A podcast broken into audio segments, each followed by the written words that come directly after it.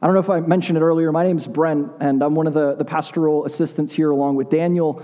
And I get to do a lot of different things around the church, but probably my favorite thing that I get to do around the church is hang out with the youth ministry, right? We get to do things like power up clubs or, or the last few months, back in, in January, we actually did our first trip as a youth group outside of Tallahassee.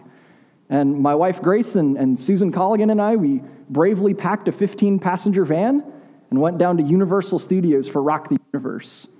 For those of you who, who don't know, Rock the Universe is an event that happens at Universal Studios where the parks are open during the day like normal theme parks. And then at night, the parks stay open and they have Christian concerts that are going while rides are, are happening in the back. So I got to kind of fulfill a childhood dream of mine and I got to watch the band Skillet play while there was like the rock and roller coaster, like red and green and blue flashing in the back. Kind of a dream come true. Uh, but what was really what was really fun for me to be a chaperone and, and, to, and to see in our students was all of the waiting that we got to do. Right? If you've been to a theme park, you know that there's an awful lot of waiting that happens as you're waiting to ride rides. And some of our students, it, it was fun to watch how they processed and how they handled the waiting. We, we played a lot of games while we were waiting in line, silly games. If, if you ask some of our, our teenagers, they might cringe in remembering a game called Ring Ting Tang Tomb.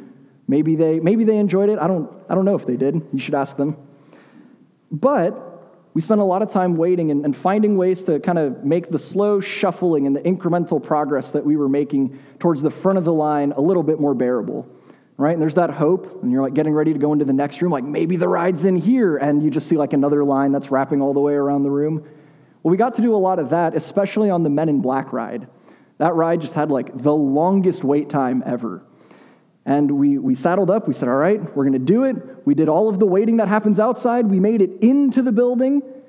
And then we had the dreaded news the news no one ever wants to hear while you're waiting in line for a theme park ride. And that was that the ride was indefinitely closed due to unexpected repairs.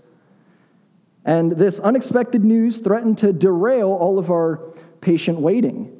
Isn't waiting just like the worst? Isn't waiting some of the hardest and biggest battlegrounds in our life to learn to trust God? And even in our best and our most faithful and well intentioned waiting, sometimes bad news comes along and derails everything that we've been trying to grow towards and work towards. But what if our waiting was meant for something better? What if our waiting was actually for our good and even the hard things that we encounter along the way while we're waiting? And the times that our waiting was challenged most heavily were some of the times that God is up to the most profound work in our lives.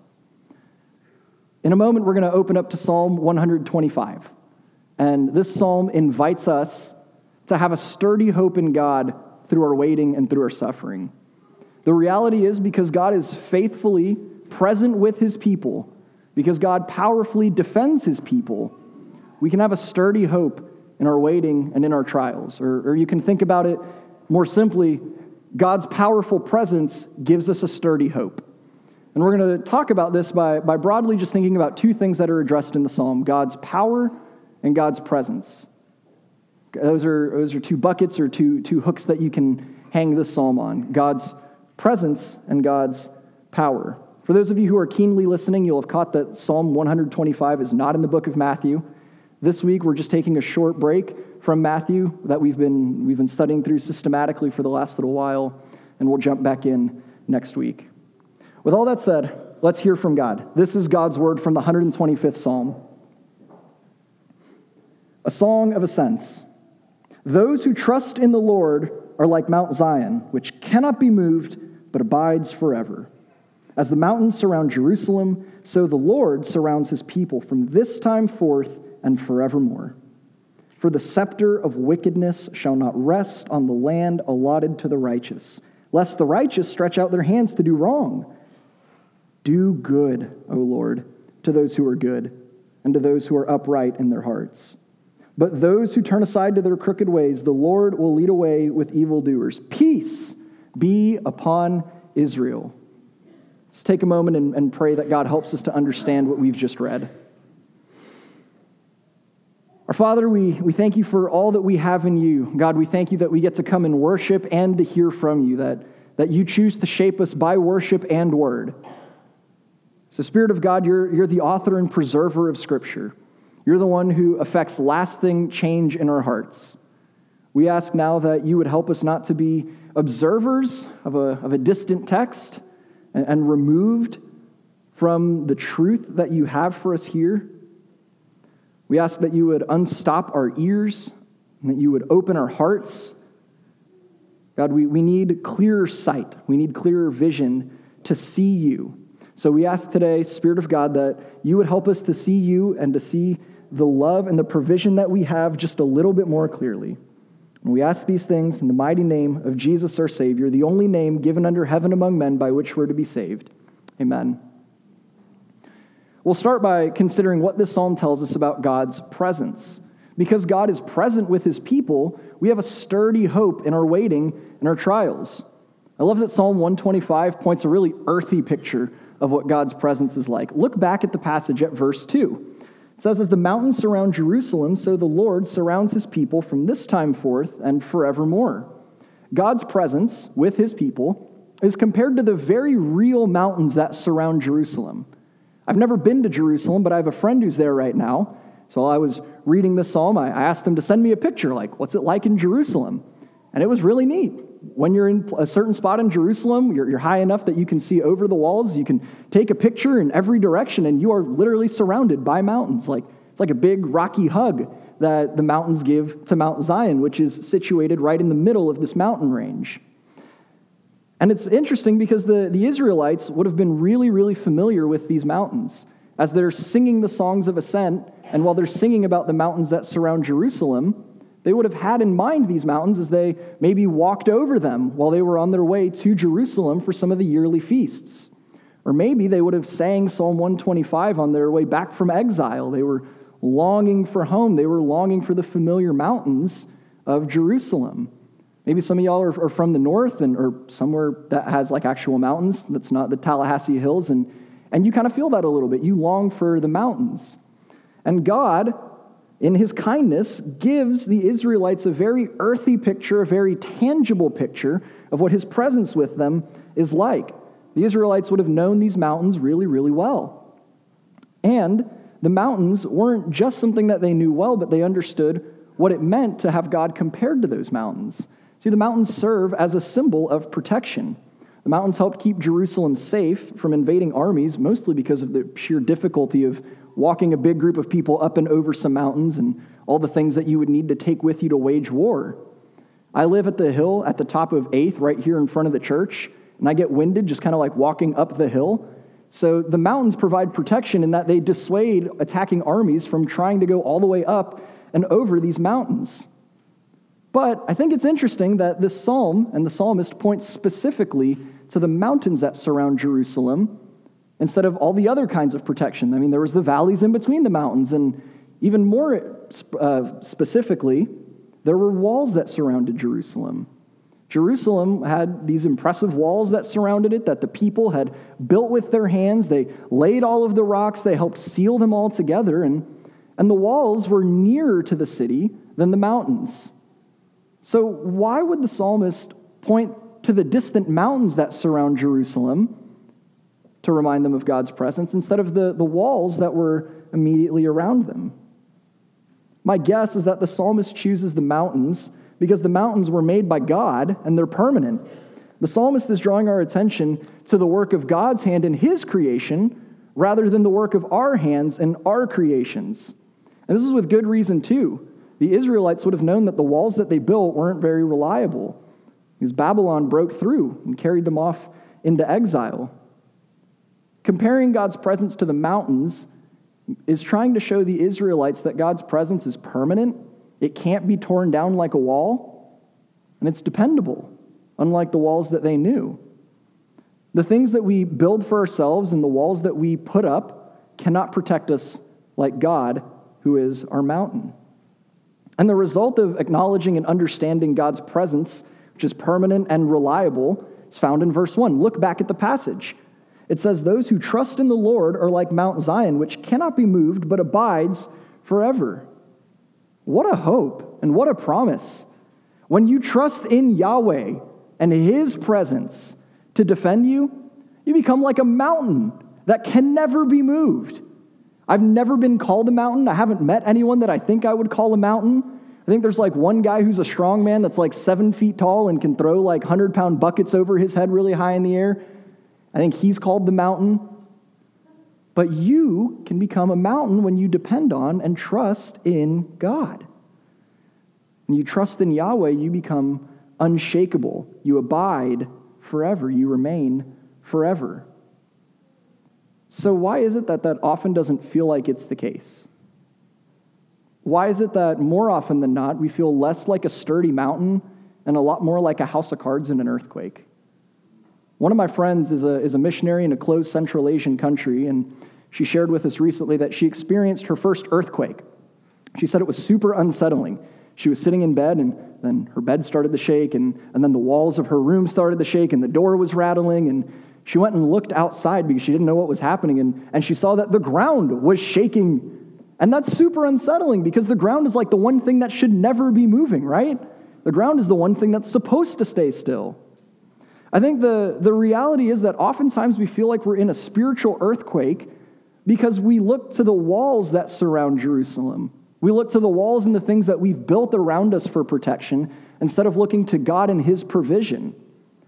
We've stopped looking at God and we've taken our heavenly vision and directed it towards earthly things. We look at things like our money and in our relationships or, or the feelings that we muster up in worship, or, or we look at our, our reputation as the kinds of things that we find hope and comfort in. You know, that's one of the sneaky things about idolatry is that it's not just about elevating other things up to God's level by worship, but also by elevating other things up to God's status by depending on them, by putting our hope and our trust in them. I think that's why the psalmist is trying to direct our vision towards the mountains, because there's a danger when we look away from the mountains. Look back at verse 3. We're, we're being warned that the righteous might stretch out their hands to do wrong. And I think one of the kinds of sins that the psalmist is pointing out here is idolatry. We're being warned that when we stop looking at the mountains and we start looking at the walls, when we stop depending on God alone for our comfort and we start trying to put our comfort and our hope into other things, we stretch out our hands to do wrong. Idolatry sneaky. And I think there are some good, helpful questions that we can ask ourselves to find our idols. When things go wrong, where do we turn? When life is hard, what do we look for? Sometimes it can be tangible things, right? Sometimes it can be things like food or our money, but other times our idols are a little bit more subtle. We can try and hide behind reputations, right? We, we've built up an image of ourselves, and that when the going gets tough, if I can just kind of hide in that, then I'll be okay. Or, or maybe uh, uh, we have an idol of some kind of avoidant busyness. Things are getting really hard, so I'm just going to slip into the busyness of things and I'm going to be more productive and I'm going to be getting things done, right? So I don't have to deal with how hard things are. Makes the waiting feel a little bit easier. But the reality is, the walls and the things that we build for ourselves and that we try and hide in will always fall. Earthly things are never going to be permanent. And sometimes God, in His kindness, lets our walls come crashing down. Sometimes God, in His kindness, lets our idols fail us because He wants to show us where we've been putting our comfort. And in, he wants to invite us to pick our eyes up, to exercise our necks a little bit, and instead of look at the earth, to look towards him, to lift our eyes from the walls that surround Jerusalem to the mountains that surround, and to depend on him alone for our comfort. And the psalm gives us uh, the remedy to our tendency to look towards the walls and forget God's presence. The psalmist points to visible symbols of God's presence with them. And we have that too. If you've ever had the, the privilege of listening to one of our elders, Kyle Kozlowski, speak, you'll probably have heard him say that there are three things that are eternal God, His Word, and His people. And these are like the mountains that surround Jerusalem. These are like the mountains that surround us now. Think about God's presence. God has given us visible signs of His presence with us. You thought about the Lord's Supper. That's what it is. It's, it's a visible symbol of God's invisible promise to be with us. We meet with God at the table. It's an invitation that He opens up to us. And He opens it to us, and He's the one who calls us to it. Not because he forgets, but because we're the ones who need to be reminded. We're the ones who often are looking around in other places, and God says, Come to me at the table. I'm here. It's a visible symbol of God's invisible presence. We also have God's Word. You know, every time that we open up the Bible, that really is God speaking to us. It really is God's Word to us. And That doesn't always mean it's going to be spectacular. It doesn't always mean you're going to feel like you've been like Paul and lifted up into heaven and given a vision of revelation and glory. But God is faithfully here in His Word. God promises that that's where He'll be and that's where we can meet with Him. Think about God's people. Think about our, our, our church, which is the body of Christ in whom we live and move and have our being. You know, it's a joy that we get to be with one another, to speak life to one another, to suffer with one another, to rejoice and wait with one another. That's why we, we live life together as God's people. And you know, God's people last into eternity because God preserves his people. That's the remedy towards looking at earthly walls and how we look towards the spiritual mountains. We look at and we remember the things that God has promised us will always last His presence with us, His word, and His people. And that's the hope. That's the great hope that we have in our waiting is that God is always present with us. But it takes faith to believe that God is actually in all of those places. It takes faith to believe that God meets with us at the table. Takes faith to believe that God speaks to us in his word. Takes faith to believe that God dwells in and among us by his spirit. And you know what's great? When our faith is weak, God invites us to have more faith and to ask him for more we can confidently pray, Lord, I believe, help my unbelief. That's what it means that God is present with us. It's because God is present with his people that we can have a steadfast hope in our waiting in our trials. Now, some of you might be thinking to yourselves that that all sounds great in theory, right? That, that all sounds really nice that the mountains defend against wars, but, but what about all the times that I got attacked? What about all the times the armies walked over the mountains and came and attacked me? Maybe you're thinking, I feel attacked right now, and those distant mountains don't really feel like they're doing a whole lot to help me. But fortunately, this psalm doesn't just end at describing God's presence, but it also describes God's power. It's because God acts powerfully on behalf of his people that we have steadfast hope in our waiting in our trials.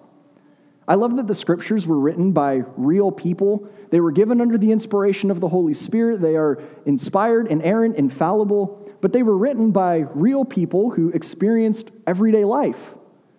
And, the psalmist isn't an idealist, right? He, he's not someone who's lived a really cushy life where the mountains have just repelled every single attack. No, look back at verse 3. The beginning of verse 3 says, For the scepter of wickedness shall not rest on the land allotted to the righteous. And this verse describes a really unnatural situation that the Israelites would have been experiencing. The land allotted to the righteous is the promised land. It's where God, it's the land, the, the literal piece of dirt that God said, I'm going to give this to you, and this is where you're going to live. And while they were there, God had promised to give them a king, a Davidic king. And he said that you will always have a descendant of David on the throne of Israel. But the Old Testament tells us that's not what the Israelites experienced. They sinned and wandered off into idolatry, and they were carried away by Babylon. And there was a scepter of wickedness that dwelt over the land allotted to the righteous. Because even when they came back from exile, they didn't have a king. And as unexpected as this was for God's people, it wasn't a surprise to God. The reality of Psalm 125 is that even the scepter of wickedness that's over the land is under God's authority. There is not a single molecule that moves outside of God's plan. There's not a single leaf that falls off of a tree. There's not a single wave or gust of air that is outside of God's purview. And, and I don't know the evil that you experience. I don't know the very real suffering that you experience, but I do know that God is sovereign even over the scepter of wickedness that attacks us. And He can do something about it. Because that's what the psalmist invites God to do. That's what he asks God in prayer. Look at verses 4 and 5. The psalmist calls on God to do good to those who are good and to those who turn aside with their crooked ways to lead them away with evildoers. I mean, the psalmist clearly believes that God can do something. Otherwise, he wouldn't be asking God to act. And specifically, the thing that he wants God to do is to do good to those who are upright in their hearts. And the idea of being upright in heart might have something to do with this kind of like moral perfection, but like we've been talking about in the Sermon on the Mount, it probably is referring more to a kind of wholeness or integrity, that our heart walks the straight path within us and matches our outward actions. It's a, it's a consonance, it's, it's a parity, it's a match between our inward parts and our outward actions, our inward desires, thoughts, and feelings, and our outward actions. A good person, or a person who's upright in heart, is someone whose insides match their outside. And this is contrasted with those in verse 5 who turn aside to their own crooked ways. And suddenly it seems like this prayer is a little out of place because aren't we all like that? I mean, who among us has a perfect integrity? Who among us can perfectly say that my hearts and my thoughts and, and my desires are all in line with God's will and my actions perfectly follow from that? We can pray, God, do good to those who are good and to those who are upright in heart, but that really wouldn't leave anybody for God to do good to. And the Israelites would have known that. They, they would have recognized that they were the ones who turned to their own side and were carried away with evildoers because they were carried away by Babylon. So, why would God leave this prayer for us in the Bible? I think it's the point to his great power. See, Psalm 32 addresses the upright in heart. Psalm 32, it, it describes those who are upright in heart. And, and in the beginning of the psalm, this is how the upright in heart are described. It says, Blessed is the one whose transgression is forgiven, whose sin is covered. Blessed is the man against whom the Lord counts no iniquity, and in those or in, in whose spirit there is no deceit. The upright in heart aren't perfect people, but people who are forgiven. They don't have a perfect merit of their own or a perfect integrity of their own, but they're people who are forgiven. John Piper, in, in, commenting on what it means to be upright in heart, says that the upright in heart recognize their need for mercy and also trust that God will be merciful. And we can confidently pray this same prayer because we can look to the cross we can look to where Jesus, the one who was perfectly upright in heart, who had a perfect righteousness, died in our place for our sins. And that when we're united to him by faith, we exchange our record of sinfulness for Jesus' record of perfect righteousness. We're not good or upright in heart by our own merit. We're good and upright in heart because of what Christ has done. And you know, more than just forgive us and, and give us a record of righteousness, we also get a new nature. 2 Corinthians 5:17 says that when we have faith in Christ and when we're united to him, we're made into new creations. We're entirely new and we have a nature that actually desires to walk in uprightness of heart. At the cross, Jesus dies in our place to give us his record of righteousness so that we can be good and counted as good. And he gives us a new nature and instructs us by his spirit so that we can be those who walk upright in heart. The cross also shows us God's power in defeating death. You know what the greatest scepter of wickedness that ever dwelt over the land allotted to the righteous was? It wasn't Babylon, it wasn't Rome, it wasn't any of the empires in between. It was death. The wages of sin is death. And God's people weren't meant to live under death. Death was the curse of sin, and it ruled over us.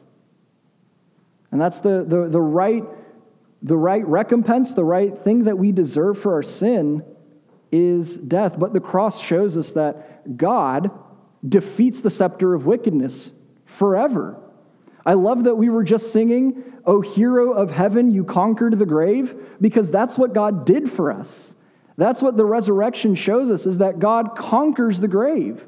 That God conquers the greatest enemy of his people, that God conquers sin and death itself. The resurrection is what gives us hope that the scepter of wickedness has been broken forever.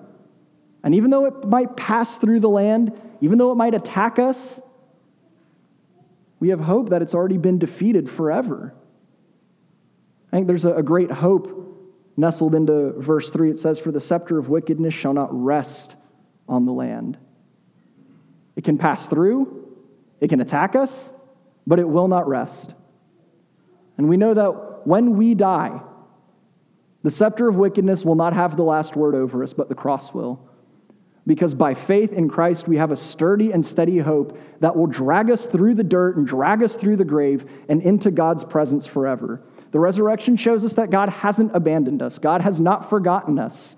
God has not let the mountains melt away and let us be attacked forever.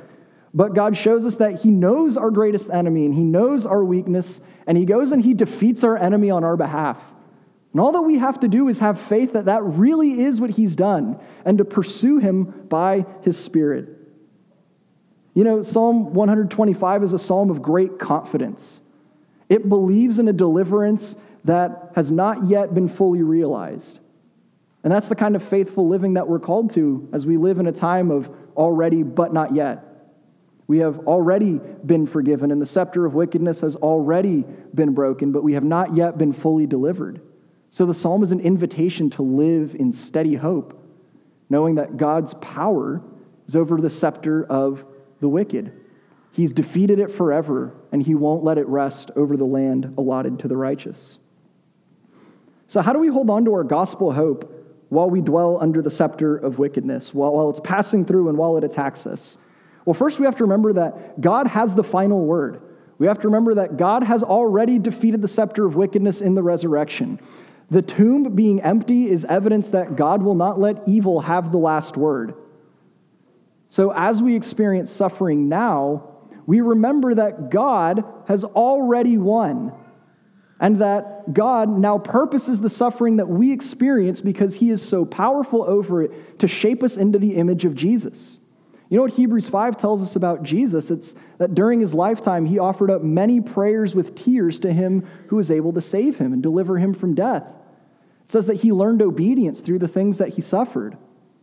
And God is so powerful that even now, the things that we suffer, even now, all of our waiting, even now, all of the extra bad news that we get along the way, is God's kindness into shaping us into the image of Jesus. And Jesus experienced all of these things to be our forerunner, to go ahead of us, to show us that there's a path to glory through suffering, to show us that on the other side of death there is resurrection. And we can continue to follow the example of Jesus as we pray. We can call on God and ask Him to be who He says He is and to do what He says He'll do. Look at verses 4 and 5. Those are petitions and prayer. The psalmist is asking God to do something and to act on his behalf. There's a commentator who notes that uh, on verses 4 and 5 that the passage suggests that as we suffer, we should earnestly beseech God by prayer for what God has bidden us to hope for by his word. Or, in other words, we ought to call on God to be true to his word and faithful to his word. And this isn't presuming on God or demanding of God. When we pray God's word and his promises back to him, we're not inventing new ways that God should act. We're not inventing new character traits of God, but when we pray God's word to Him, we're asking Him to be faithful to His promises. It kind of reminds me a little bit of when I was a PE coach. I'm not a parent, but I learned through coaching that kids are really good at remembering the things that you promise them. And there was a day that I had to change my lesson plans, and we could not play sharks and minnows the most beloved and prized game of the third grade class. And I told them, Look, I, I promise, we're going to play Sharks and Minnows next week, but we can't today. And they were like, All right, that's okay. You've promised. Next week rolls around, and I picked them up bright and early Monday morning because for some reason they had PE in the morning, and they were stinky all day. And as we were walking out, there were lots of little whispers Mr. Shepard, remember Sharks and Minnows? Remember, you promised. Mr. Shepard, you promised. And I'm glad that they reminded me because my lesson plans changed again over the weekend, and we got to play Sharks and Minnows that Monday. See, my third graders weren't presuming on me. They weren't asking anything unreasonable when they asked me to play Sharks and Minnows. They were just asking me to be true to my word. But unlike me, God doesn't forget what He's promised. God doesn't need to be reminded of what He's promised to do. See, prayer isn't something that jogs God's memory. When we pray, it's not like God says, you know what, I guess I did say something about blessing them or, or something about taking care of them or something about protecting them. But rather, prayer is God's way of inviting us to learn more about who He is. He invites us to pray, not because we're twisting His arm or, or, or saying something magical that's going to make God act some way, but when we pray God's word back to Him, He's inviting us to see that He's true to His word. Prayer is the way that we get to participate in God's will for our lives. We ought to be careful, though, before we begin to make assumptions about how that works. Right? We, we don't want to begin to make the assumption that every time we pray one of God's promises, we'll get exactly what we want. That every time we, we pray for something from, from Scripture, that we're not proof texting God saying, Here, you said it, because the reality is that oftentimes God will say no even to our good prayers because He knows best. You know, when I was coaching, about a third of the way through the year, I learned that there was an obstacle course race that the school was going to have later in the year. And I thought, well, I need to change all of my lesson plans now. There's going to be no more sharks and minnows for a little while because I needed to prepare them. There's a lot of running and climbing and push ups and jumping jacks and sit ups that were all ahead. And it was my job to prepare them for that. So when I didn't play sharks and minnows with my students, it was because I was trying to prepare them for what was ahead. And the reality is sometimes God says no even to our good desires and our good asks because he knows what's ahead. And you know what was hard is every time that I said yes to playing a game like Sharks and Minnows during the time of preparation, I was actually doing a disservice to my students. I wasn't preparing them well. And God, because He loves us, because He knows that there are many more weeks where He can make good on His promise, because He knows there's an eternity where we will get all of the riches of heaven and see them and feel them and experience them, will sometimes say no even to our good asks. And it's not because God's mean, it's not because God's vindictive, it's not because God is punishing us for sin, but it's because God is our Father who loves us and knows best. And God is more committed to our well being and more committed to our good and more committed to our sanctification than we could ever imagine. And that's what we're invited to trust. That's what this psalm asks us to be confident in. That even when things are hard and we pray good things, that God has the final word because he loves us, because he cares for us. And he's shown that at the cross. That's what the resurrection shows is that God acts powerfully for his people. You know, one of the, the best parts about the Rock the Universe ride is that eventually we did make it to the Men in Black ride. We, we, we soldiered it out. We played a lot more silly games, and the games got sillier and sillier as we got a little bit more delirious while we were waiting. But eventually we made it to the Men in Black ride. And what was cool is not only did we get to enjoy riding the ride, because it's the best ride there, but we also now had all of these cool new memories that we'd made along the way, all new games that we got to play and that we get to laugh about now. We got more than we'd hoped for. And isn't that just like God? Isn't it just like God to do far greater than we could ever ask or think according to the power that's at work within us, according to Jesus Christ? And the psalmist lands that not only does the scepter of wickedness leave, but peace is upon Israel. You know, we have a peace too. In Ephesians 2, Paul tells us that our peace has a name, and his name is Jesus. We have peace in Christ. We have his presence by his indwelling spirit. And we're reminded that he acts powerfully for us because not only is he powerful enough to live a perfect life and die, but he defeats death and resurrects. And he promises to bring us home. He promises that we'll be with him both now and forevermore. Do you believe that? Do you believe that God is present with you? Do you believe that God acts powerfully for you? He directs us to look at the mountains. He directs us to look at the cross. Let's pray together.